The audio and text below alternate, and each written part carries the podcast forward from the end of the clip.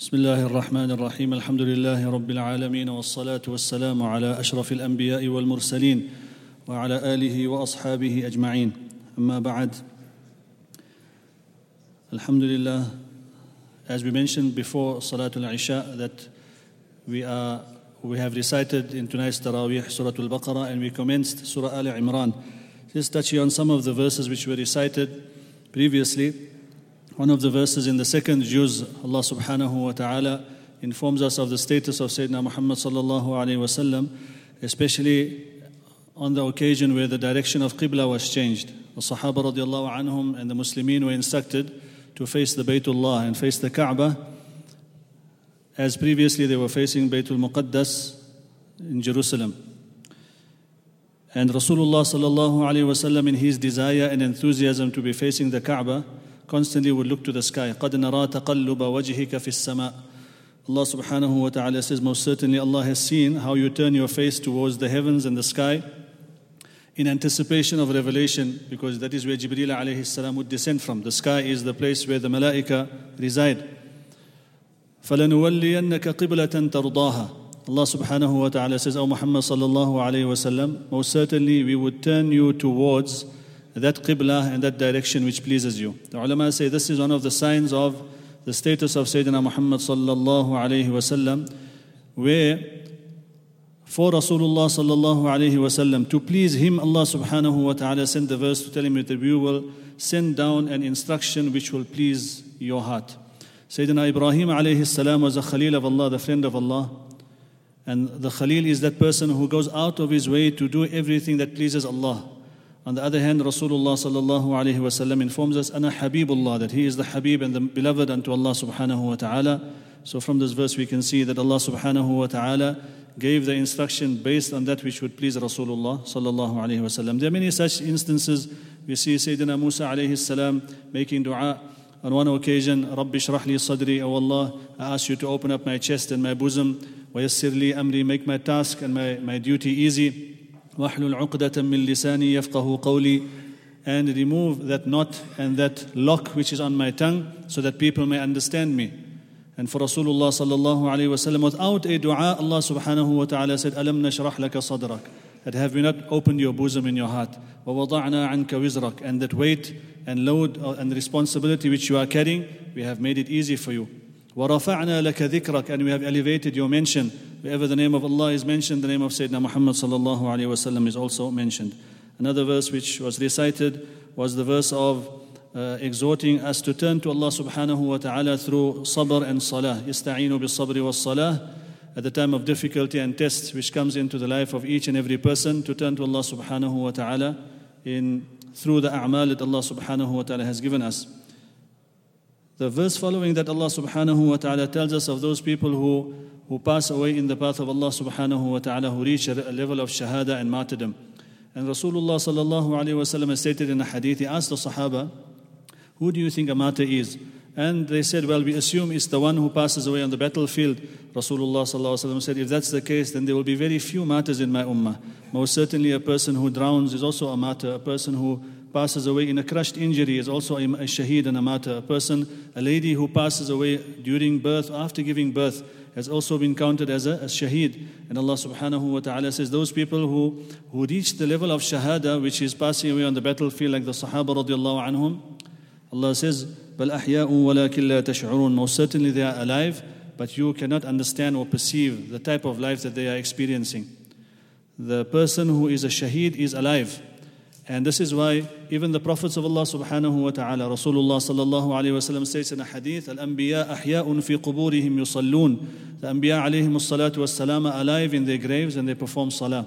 Now obviously the type of life which is mentioned in the hadith is not something which we can comprehend. If somebody asks an individual, what is your age? And he says, my age is 20. But in reality, we know that when he passed four months in the womb of his mother, he was already alive, but nobody counts the, the five months that he, that he passed in the, in the state of being alive in the womb of his mother, although he was alive. Allah subhanahu wa ta'ala has created various levels of haya in life and the strongest level of life after death is for the Anbiya alayhim salatu wassalam. Rasulullah sallallahu said on the night of Mi'raj, when I passed by the grave of Musa alayhi salam, وَهُوَ قَائِمٌ فِي قَبْرِهِ يُصَلِّي He was standing in his grave and performing salah. And the next level after that would be the level of the shuhada, the martyrs, and the, the friends of Allah subhanahu wa ta'ala who led a life of obedience to Allah subhanahu wa ta'ala. The verse also was recited tonight of um, the instruction and of, of Sawm and fasting in the month of Ramadan. It has been prescribed upon us uh, by Allah subhanahu wa ta'ala for a limited amount of time.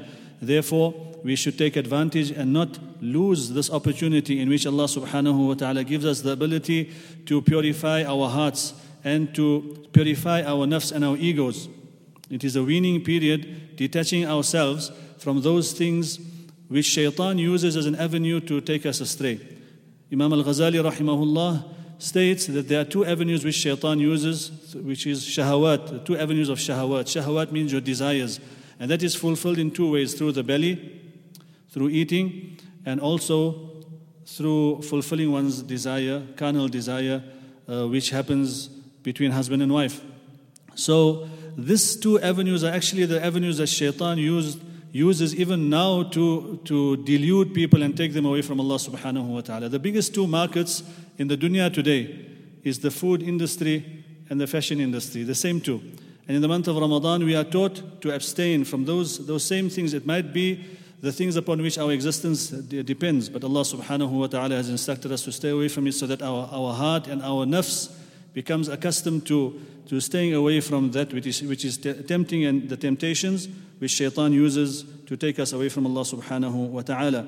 In another verse, Allah subhanahu wa ta'ala says, وَإِذَا سَأَلَكَ عِبَادِي عَنِّي فَإِنِّي قَرِيبٌ That, O Muhammad sallallahu alayhi wa sallam, when my servants ask you about me, then say to them that I am qareeb, I am near. Which means Allah subhanahu wa ta'ala further says, أُجِيبُ دَعْوَةَ الدَّاعِ إِذَا دَعَنْ The meaning of qareeb why is, what is the meaning of qareeb? That Allah subhanahu wa ta'ala says, I respond to the dua and the call of a, a servant when he calls unto me.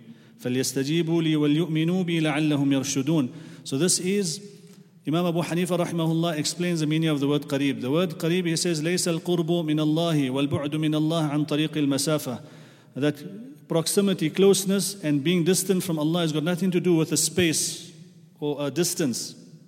إنما القرب والبعد من الله على طريق المسا... على طريق الكرامة والهوان that a person when his rank is elevated in the sight of Allah then that person is titled qareeb he is close to Allah when a person is disobedient towards to the commands of Allah subhanahu wa ta'ala he is he is labeled ba'id he is distant from the mercy of Allah subhanahu wa ta'ala. And this is the meaning of Allah subhanahu wa ta'ala being qareeb, that Allah subhanahu wa ta'ala responds to the dua of those who call unto Him. And finally, I will conclude on this uh, verse, which is one of uh, the most powerful verses in the Quran. Rasulullah sallallahu alaihi wasallam, he asked Sayyidina Ubay bin Ka'ab radiallahu an, that from the verses of the Quran that you know, which is the a'zamu ayatin, which is the most powerful ayah in the Quran? So he said, from the verses I know, O Nabi of Allah, it's Ayatul Kursi. So Rasulullah in um, amazement and happiness, he gave him uh, a gentle nudge on his chest and said, لِيَهْنِكَ الْعِلْمُ أَبَا الْمُنذِرِ May Allah subhanahu wa ta'ala bless you with knowledge, O, o Ubay Abu al-Mundhir.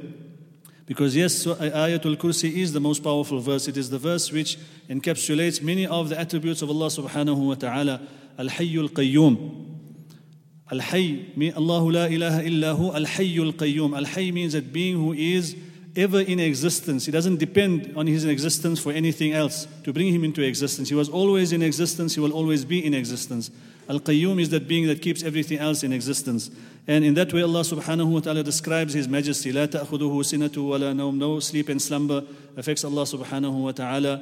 His kursi, encapsulates and envelops the entire universe, as Rasulullah also explains in a hadith, that the seven heavens collectively, مَسَّمَوَاتُ السَّبْعِ في جنب الكرسي إلا كحلقة بأرض فلاه the seven heavens, and the, the, seven heavens, I'm not talking of the Milky Way galaxy or the galaxies which astronomers have discovered now, but beyond that, whatever stars we see is only in the first heaven. Allah says, وَلَقَدْ زَيَّنَّا السَّمَاءَ الدُّنْيَا بِمَصَابِيحِ we've adorned the sky of this world with stars. So the stars which astronomers see is all on the first heaven. And Allah subhanahu wa ta'ala has created seven such heavens. Rasulullah sallallahu said, all seven together, in comparison to Al Kursi, which is a creation of Allah subhanahu wa ta'ala, it is not, some of us who know a bit of Arabic will say Kursi means a chair, okay. Allah subhanahu wa ta'ala doesn't have a chair that He sits on. Allah is not in need of sitting. The name of this creation is Al Kursi.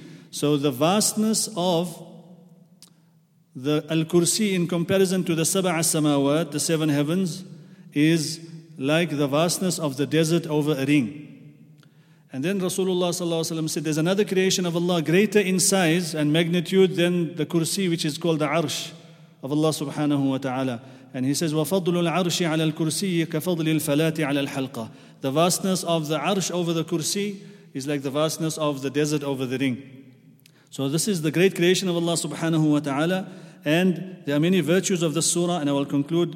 Rasulullah sallallahu alayhi wasallam states that person who recites man qara'a surat uh, ayat al-kursi dubra kulli salatin maktubatin lam yamna'hu min dukhul al-jannati illa May Allah give us tawfiq. Rasulullah sallallahu alayhi wasallam says in a hadith narrated by Abu Umama radiyallahu an that person who recites ayatul kursi after every fard salam Allah give us tawfiq to practice on this respected brothers and sisters. لم يمنعه من دخول الجنة. Nothing will stop him from entering into Jannah except death. The only thing keeping you from entering into Jannah is the death which has to come on its prescribed time. May Allah give us tawfiq to recite after every Salah Ayatul Kursi with the intention of protection. Because in a hadith of Sayyidina Abu Hurairah radiallahu an, he says Rasulullah sallallahu said, that person who recites Ayatul Kursi in, in any house, if there is a shaitan in that house, the shaitan will have to leave that house. No shaitan can enter a house in which Ayatul Kursi was recited. So we should recite Ayatul Kursi uh, when we enter our homes after the Fard Salawat Allah subhanahu wa ta'ala will protect us from the harms of the shayateen, whether they be in the form of insan or jinn. May Allah subhanahu wa ta'ala give us all tawfiq. And a reminder for the brothers and sisters, inshallah, to make your intention for the fard fast of tomorrow, inshallah. So we maximize the reward of the fast of the month of Ramadan. وآخر دعوانا أن الحمد لله رب العالمين